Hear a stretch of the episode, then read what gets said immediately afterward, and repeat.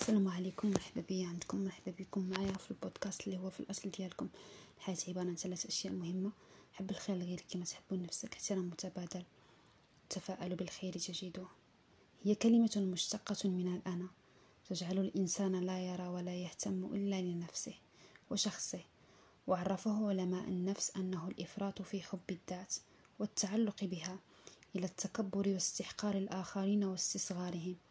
هنا يتحول حب الذات إلى الأنانية. الأنانية هي حالة نفسية ينظر فيها الإنسان إلى نفسه ويدور فكر صاحبها إلى أن الطيبة سذاجة والاحترام مهانة والتواضع غباء. فرضيته أنانيته تعزله عن المجتمع لأنه لا يرى إلا ذاته وليكن الطوفان من بعده. هو داء إذا ارتفع هرمونه عند الشخص الأناني دمره. فالإنسان الأناني إنسان يجهل أن الاعتراف بالخطأ والمعروف دليل على احترام العقول والنفوس. يحلل لنفسه كل شيء ما دام يخدم مصلحته الشخصية.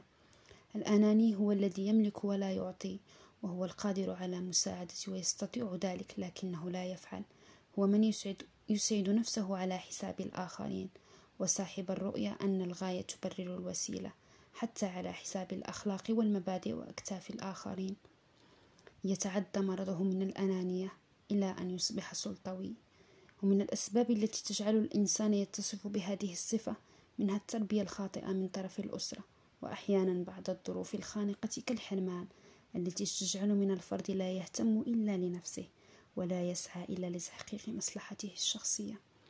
لكي نقضي على هذا المرض يجب علينا جميعا أن نعود أنفسنا على حب التعاون وتقديم المساعدة وتقدير آراء الآخرين لكي لا نضر أنفسنا والآخرين ولا تحرقنا نار الأنانية.